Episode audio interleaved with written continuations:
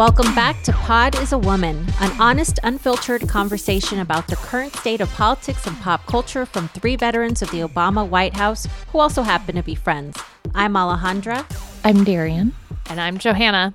This week we celebrate International Women's Day, and as the second interview in our series of Women Making History for Women's History Month, we have Erica Armstrong Dunbar joining us. She is a professor at Rutgers University and a historian. You know, we know that in order to build stronger together, we have to really go back in our history and learn the lessons from the past. So it is a true pleasure and privilege to get to listen to Dr. Dunbar as she helps us dig into that past. And there is so much to cover, so let's jump right in. Erica Armstrong Dunbar is the Charles and Mary Beard Distinguished Professor of History at Rutgers University and the National Director of the Association of Black Women Historians. She's published three books, one of which was a finalist for the National Book Award in nonfiction. That book is Never Caught The Washington's Relentless Pursuit of Their Runaway Slave. Welcome to the Pod is a Woman, Erica. Oh, thank you for having me. It's good to be here. We're so excited to have you. You are our second woman we talked to as a part of our Women Making History series for Women's History Month. And to start, we'd love to hear about your background and where your passion for history originated from. Yeah, you know, I think I feel like I'm a really fortunate woman because I grew up in a house where people read books um, and appreciated books. I uh, I went to a small Quaker school in Philadelphia, and um, you know I feel like everybody was reading books around me quietly, right? Because that's what you do in the Quaker world. Everything is quiet. Um, but you know, to be honest, I I even as a as a young person, I didn't see myself in the books that I read. And so I'm, you know, I'm coming of age in the 70s and and 80s. And it wasn't until sort of much later on in my kind of late high school, early college career that I I even read books about history or even fiction that centered the lives of, of Black women. So for me, it was, you know, I, I had a, a, wonderful education, but it was uh, missing sort of core components. And so now you know fast forward i, I think i had that um, that interest that engagement. And then someone said to me in college erica maybe you should think about becoming a historian. And my first response was well how much money do you make doing that? You know like am i going to be able to pay my bills? And then um, when i was assured that i would uh, i you know i committed myself to telling the stories of women but in particular black women whose lives have really, at least up until that point, had really not been centered in any of the kind of American history that I ever read growing up. And so now I get to to do that every day, all day. I think a lot of us share that same experience of these aha moments as we realize what we didn't learn in school. And you're talking about these core components that were missing from your, your textbooks, your history books. Can you tell us some specifics about what you learned in women's history in school versus what you now know to be true as a historian? I mean, I didn't learn women's history like until college, I mm-hmm. think, honestly, or at least, you know, you know we we have a field now known as women's history. And i think what's important to remember is that as a field that doesn't even develop until the, the 1980s 70s 80s that's when we start to see universities and colleges develop women's studies programs that became departments in this very kind of interdisciplinary way of studying. So when I was in school, there, there really was no such thing. Um, when I went to graduate school was the moment when we started to read these texts that were written by pioneer historians and others who were writing about women's history. So it was everything from, um, you know, suffrage to um, to slavery to it was just open. And in for in some ways, you know, for me as a historian, it made my work not easy to do, but it there was definitely a space for my work. Uh, there was no elbowing my way at the table because there was no one sitting at the table, sort of doing the work. And especially you know that, that's women's history kind of writ large but when we drill down and we talk about the experiences of of women of color and in, in particular black women you know that like there were two seats not even at the table for that that's so true. And it's fascinating that you talk about the evolution of women's history and then being able to drill down into women of color. And so often in our history and even in women's history, Black women are so overlooked. But they've played such a role in our history and in the resistance. Can you tell us a little bit about that? What resistance means for Black women? Yeah, you know, I think sort of growing up, yeah, I'll, I'll recant a little bit about what I, I, just said about never learning any women's history. There was always like um, in a in a history book somewhere, there was always a little picture of Harriet Tubman, always. right? So there's one little picture of Harriet Tubman, and then you know somewhere nearby was probably Frederick Douglass, right? And they got about oh maybe a half a page, if that, uh, in terms of a write up space in the textbook, and um, to me that always you know that always presented as problematic even when i was a child and didn't understand didn't have the terminology um, to explain it but i think we can see from the very beginning when we look at this nation's history uh, even though women haven't always been centered we know that they were we know mm-hmm. that they mm-hmm. are we know that uh, that they have quote been resisting in part because there have been structures and institutions created to keep women either subdued or in their quote rightful place away from seats of power. So at every turn, you know, when we, we sort of think about these moments like the American Revolution or the Civil War, right? We, we like to glorify these moments in part because it's war and we see that as an ultimate form of resistance. But you know many women historians myself included women are, are, resisting every day. We're doing that kind of everyday resistance and it could appear in different forms. It could be dressing up as a man in order to fight in a war. It could be uh, uh, bothering your husband to vote for the person that you are not entitled to vote for yet because suffrage hasn't been granted to you um, it could be refusing to uh, purchase goods at a specific store because you know they refuse to serve Black people. So these are like the forms of everyday resistance that really has made up. Um, I think the sort of center of, of power, resistance, boycotting, protest in this nation. Whenever we think about the major protests in this nation, whether we go back to the civil rights movement of the 1950s and 60s, it's always women who are organizing these protests. Yeah, the brothers are out front. Yeah, they're the one, you know, they're the leaders of the 50s and 60s. But always behind and not too far behind, it's always women who are organizing these churches, who are organizing protesters, who are making the signs, who are running off the flyers, who are driving people back and forth. They're the ones giving the sort of power, the energy to movement. And we can see that just about in every major social movement across American history.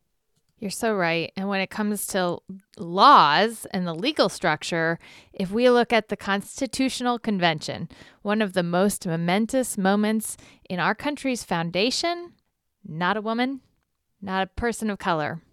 Can you start there, knowing how far we have to go? And walk us through some of those key moments from history that our audience should know and exist and kind of dig a little deeper in?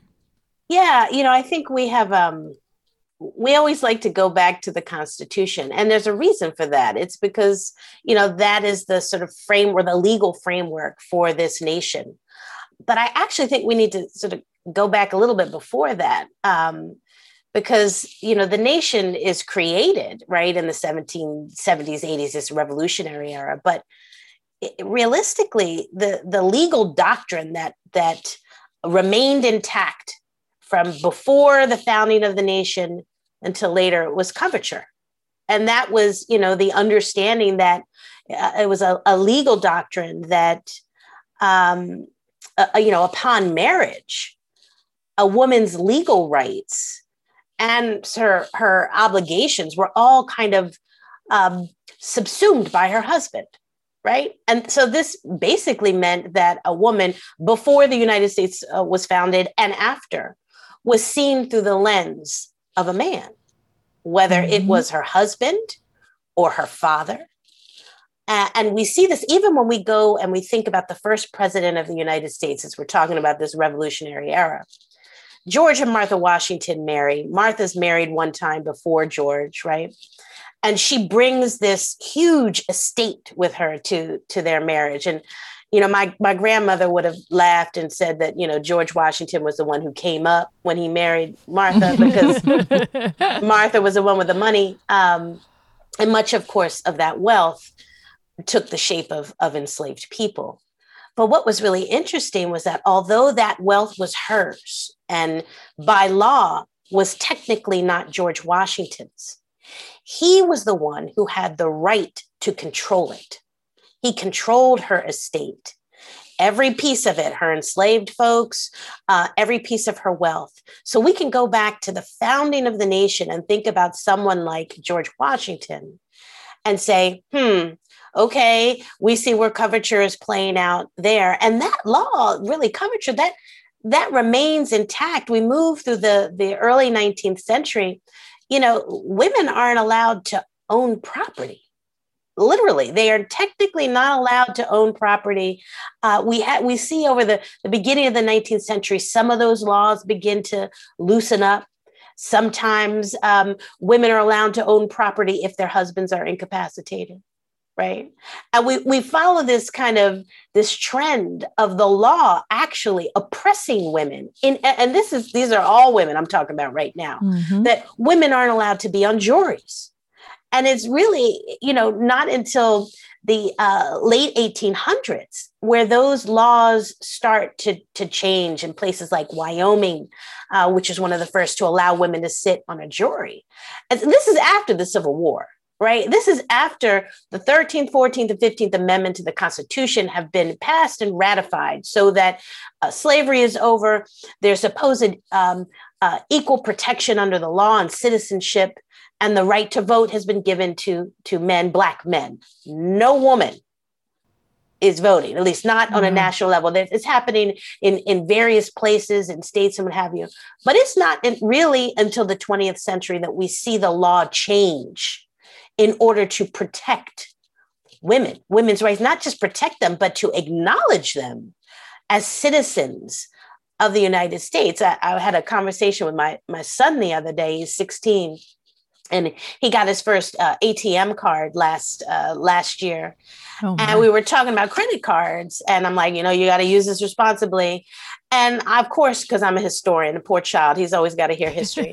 I, you know, I started telling him about how women did not have the right, married women could not get credit cards until the mid 1970s.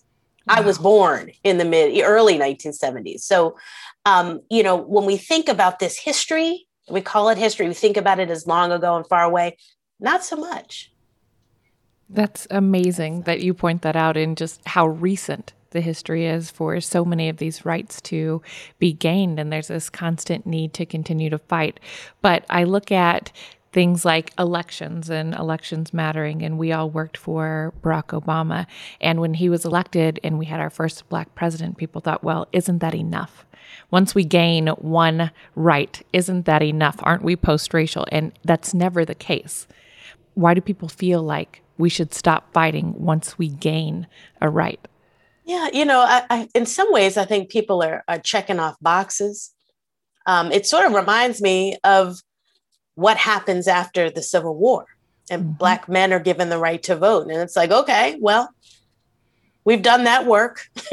men are check. men are check the box. Uh, black men can now we know that they were disenfranchised throughout, you know, much of the nation, but technically they were supposed to have the right to vote um, you know, this goes back to sort of notions about value and importance, presence, um, so that you know we have a black president. Uh, Barack Obama becomes president. Okay, we've done that work, um, but there are a whole bunch of us, half the nation, more than half the nation, that may or may not see themselves in in Barack Obama no matter how good of a president we may have uh, assumed him to be, right? Mm-hmm. That there were women asking the question, okay, and, and I think you two things can happen here.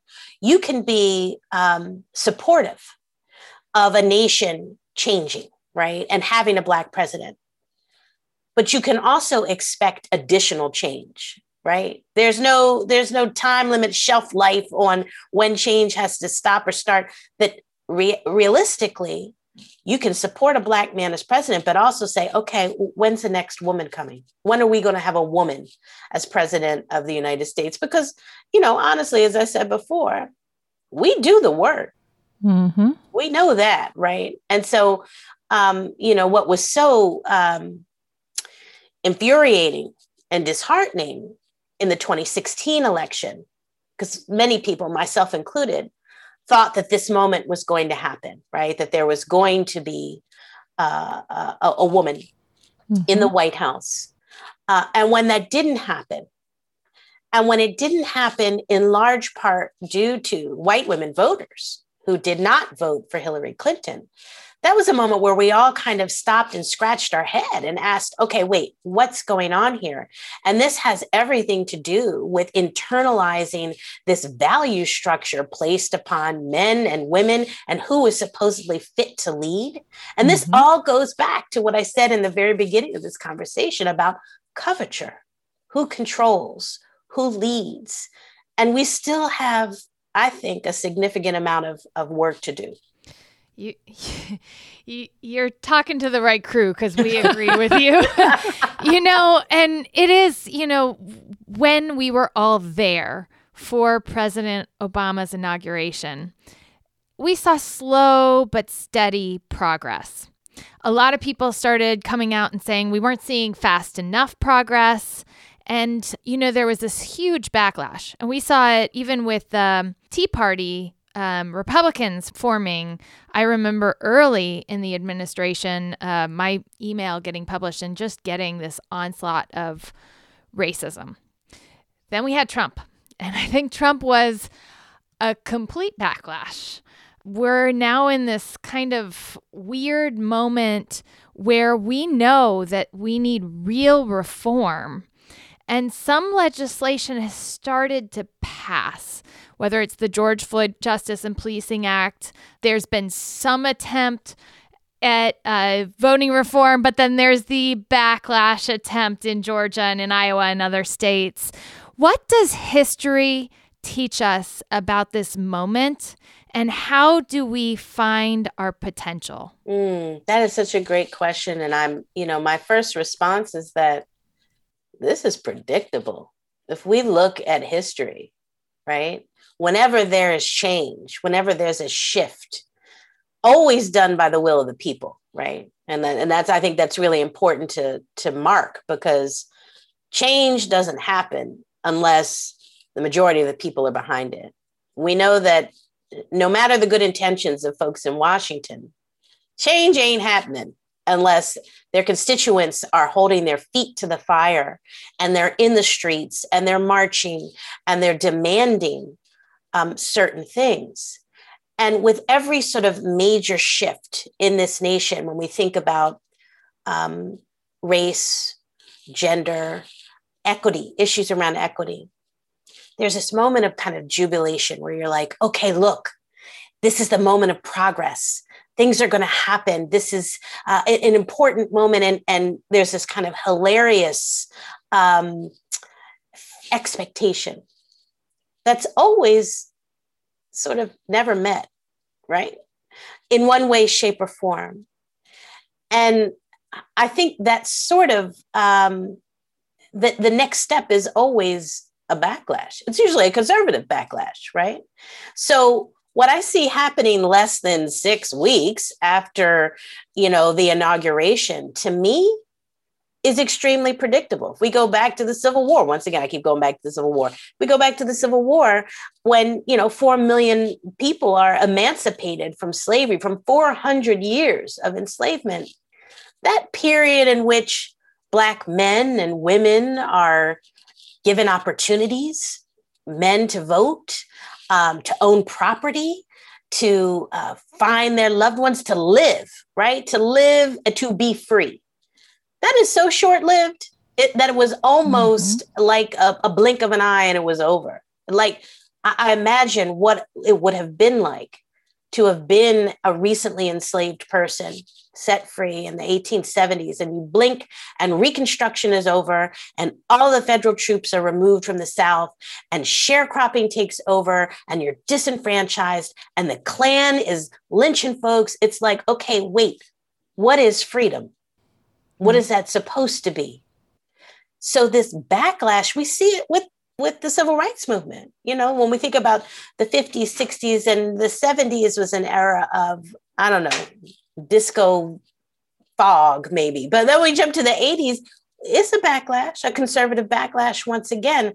So, you know, when I talk to my Black friends about post Obama, I think the minute he was elected, most of us like tightened our belt belts and were like, okay, buckle up, because we know what's going to happen eventually. Mm-hmm. I don't think we assumed it would be what it was.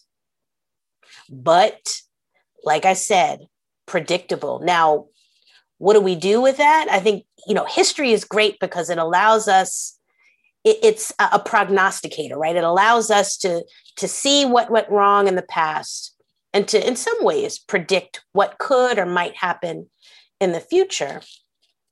And I think what we know is that there's going to be this constant back and forth, right? Mm-hmm. A constant back and forth between progress and the opposite of progress, right? Mm-hmm.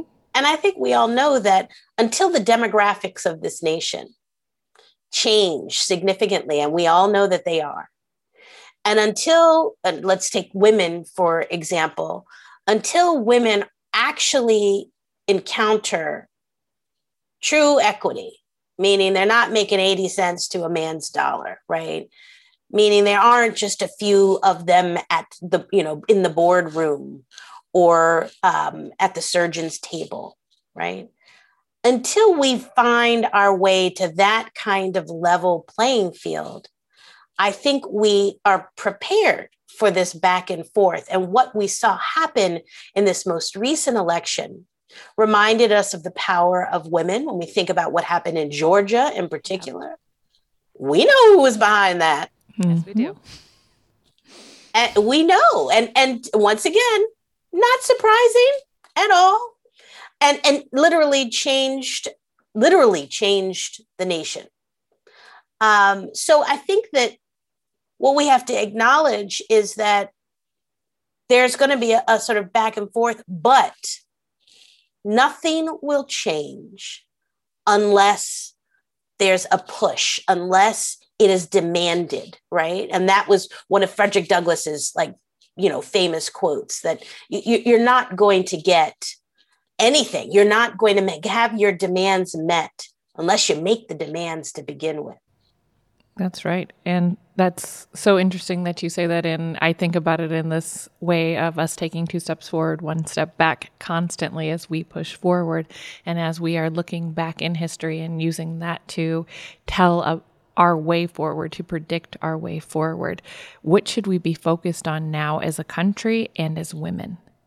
Mm there's so there's so many. Do we know, have time? There's right. There's I, you know I don't I don't have one thing. And, and then I, you know what? I think that is um, sometimes we fall into a trap of thinking, okay, what's that one thing? And part of that is prag- being pragmatic, like, okay, taking one goal at a time. But I actually think it has to, if we're going back to the kind of Civil War, American Revolutionary um, kind of metaphor, there's got to be a kind of an assault on multiple levels, right? And when we're thinking about um, you know next steps or goals for women and equity um, i think we know that it has to happen in terms of the workplace. We know that it has to happen in terms of um, income equity that there's no opportunity for women to actually stand shoulder to shoulder with men if we're not being paid the same thing for the jobs that men do. In addition to that it's also understanding the specific um, the specificities connected to many women not all women's lives. How are you going to help um, those with children um, to do the work that perhaps their male counterparts do without concerns around childcare. And, you know, in this moment of COVID, that has been one of the main conversations about how the burden of childcare has fallen squarely on the shoulders of working women who are trying to, you know, balance uh, keeping their jobs. Oh yeah, yeah. You know, we and know. Mean, meanwhile, your kids, you know, on the computer, and if they're a third grader, they're learning their times tables or whatever new math looks like these days.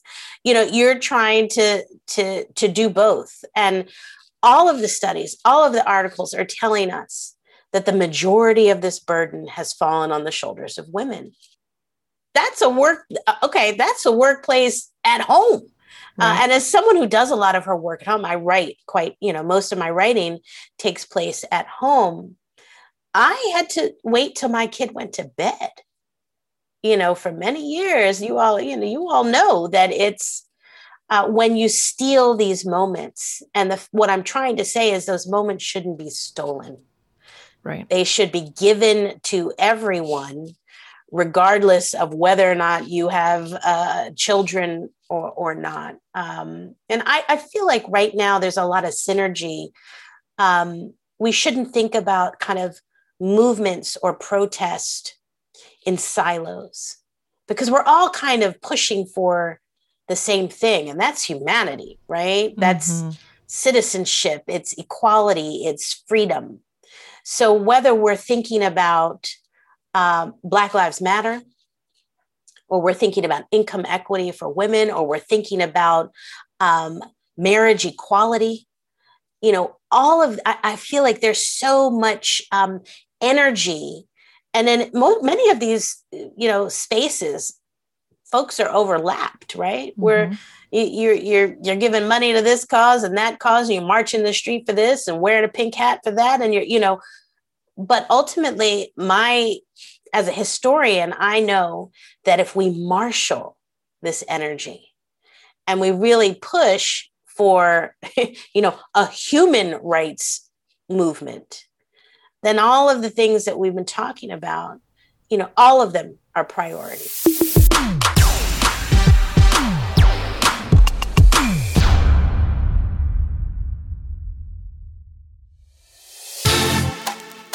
You're speaking about humanity and these collective experiences. And as a writer, you focus your work on what you refer to as these uncomfortable concepts that are associated with deep pain.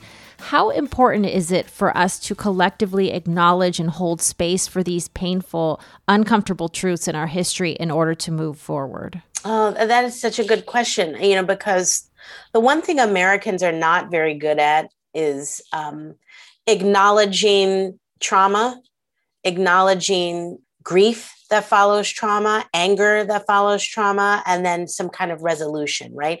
We, we like, and this has everything to do with the way we try to construct American history as this exceptional history, right? That um, we, we've we figured it out.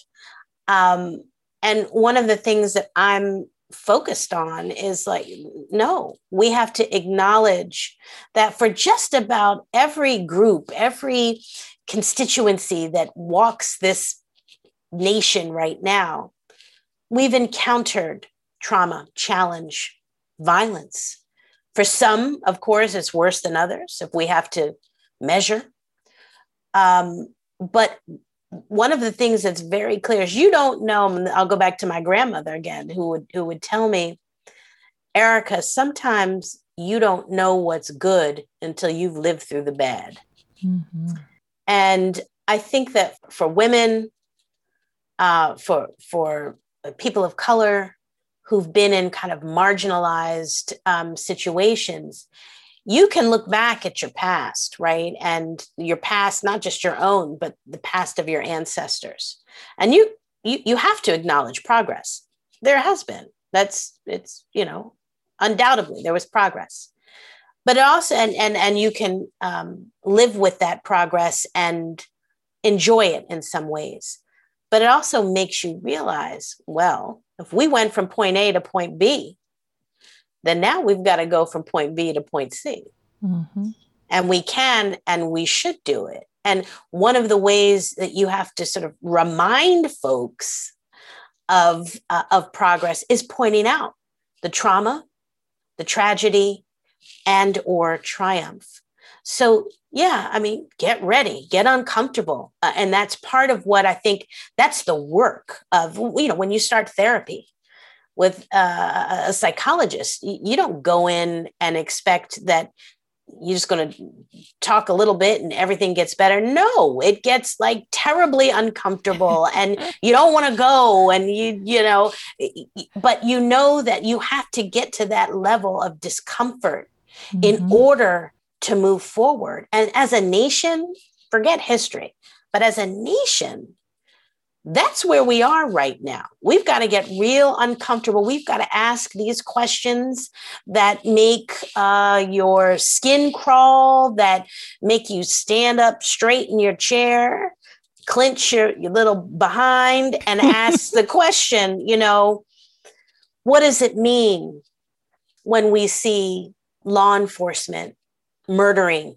Black and Brown people across this nation? we, why is it that this is something that is not new right? This is something that we know that there's a history behind it. And yes it is going to be uncomfortable. And yes there's going to be disagreement. But until we go there we won't leave there. That's right. My pastor always says you growth never comes from a place of comfort. You have to get really uncomfortable with a number of concepts.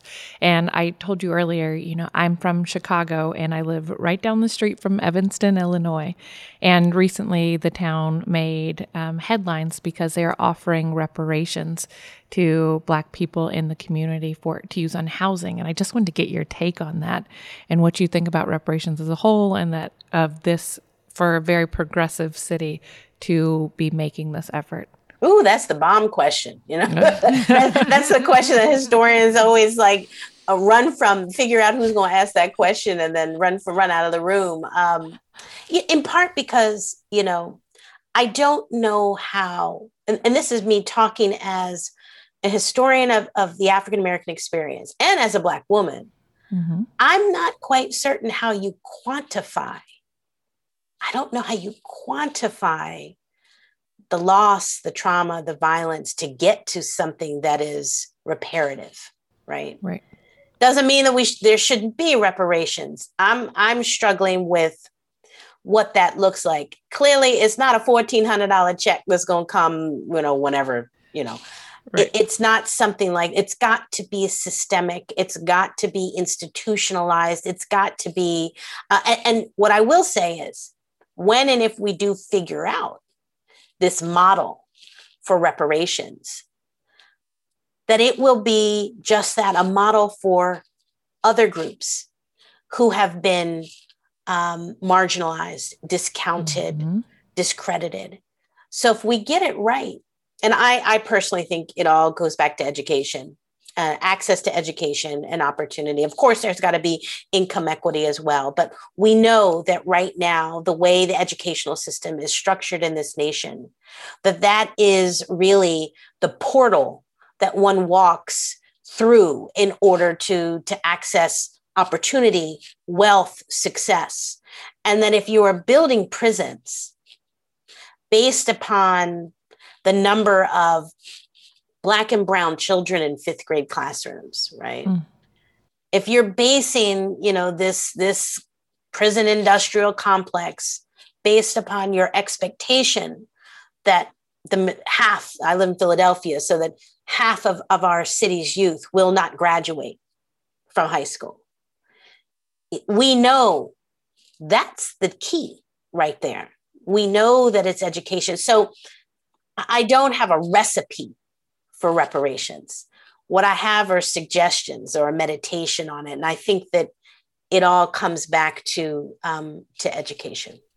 Well, I I agree and I think, you know, what's so frustrating to me is the broken promises in America's history because of course there was actually reparations signed by President Abraham Lincoln before President Johnson did away with it. And I find it fascinating that actually two Republican presidents signed reparations in our history because President Reagan signed reparations for Japanese Americans, which actually were delivered. So I agree, there's so much more we have to do to repair those promises. But if we can focus on our history, I'm hopeful we have a chance in the future. I keep wondering because, you know, I, I love your historical portrait. Is there anything different at this moment in time that could give us some hope. And I think about the private sector's involvement in the fight for equality. I mean, you've gone into the US chamber and it says erected by these men. And, you know, I wonder is that a little different or is there something that you would say historically, mm-hmm. well, this mm-hmm. is a first? You know, I think in terms of firsts, um, we saw something happen, you know, in January, at least in terms of the first, you know, woman vice president. Um, yes. And that, you know, that's nothing to sneeze at, right? I think that we acknowledge that as a major signal of, of possibility of opportunity. I actually don't look to corporate America to to signal our our progress or, or possibility. They're going to fund it if it benefits them, right?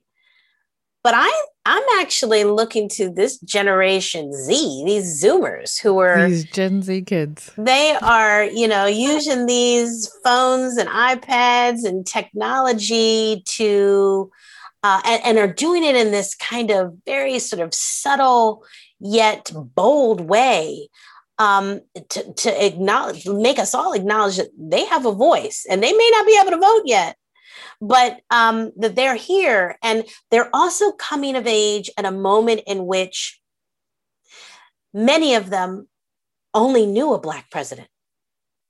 Many of them, of course, understood marriage equality. Of course, my friend has two mommies. Like, I'm, I'm thinking about my kids' generation. None of that is weird to at least him. And so I do think that um, this the landscape has shifted because of the years of protest like we've gotten to this point a little bit of a tipping point culturally a cultural sea change that has prepared this next generation of citizens you know we're passing the baton to them and they're going to take i think uh, they'll take progress to a level that we were unable uh, to accomplish, in part because of the work that, that's been done for, for over a century. This has been such a wonderful conversation. And as a takeaway in closing, we'd love to know what is a moment in women's history that we all should know, but many don't? Hmm. One moment in women's history. you know, I'm not real. I'll be honest. I'm not super good with the sort of uh, come up with one moment. I'm I'm more of a thirty thousand feet approach and understanding that the nation's history can't be told completely if we don't look at the accomplishments of women. If we don't mm-hmm. integrate women into this story. So you know, I I spend I get to spend my days reading and writing about enslaved women in particular. And recently wrote a book about about harriet tubman. And i think that um, we all think we know harriet tubman but we really don't know harriet tubman. Um, at least we don't know her as a full complete human and woman. I'd say that um, biography is a great way to get to know history right? It's a, a great um, way to read history but i'm gonna um, i'm gonna push folks to think about learning history through the lens of the unknown. That if we really want to know american history if we really want to think about women's history in particular go to the library when they open. Look in the old microfilm room. Read the newspaper in 1918 and find that woman, that article about a woman, or perhaps she was a journalist herself that nobody's really heard of. Read about it. learn about it, and understand how her footprint has mapped um, the footprints that came ahead of her and um, speak the honest story about about the nation's past. Erica Armstrong Dunbar, historian and the national director of the Association of Black Women Historians. What a pleasure to learn from you today. Thank you for having me. You all are great. Oh my Truly. goodness, this was so fantastic. Thank you.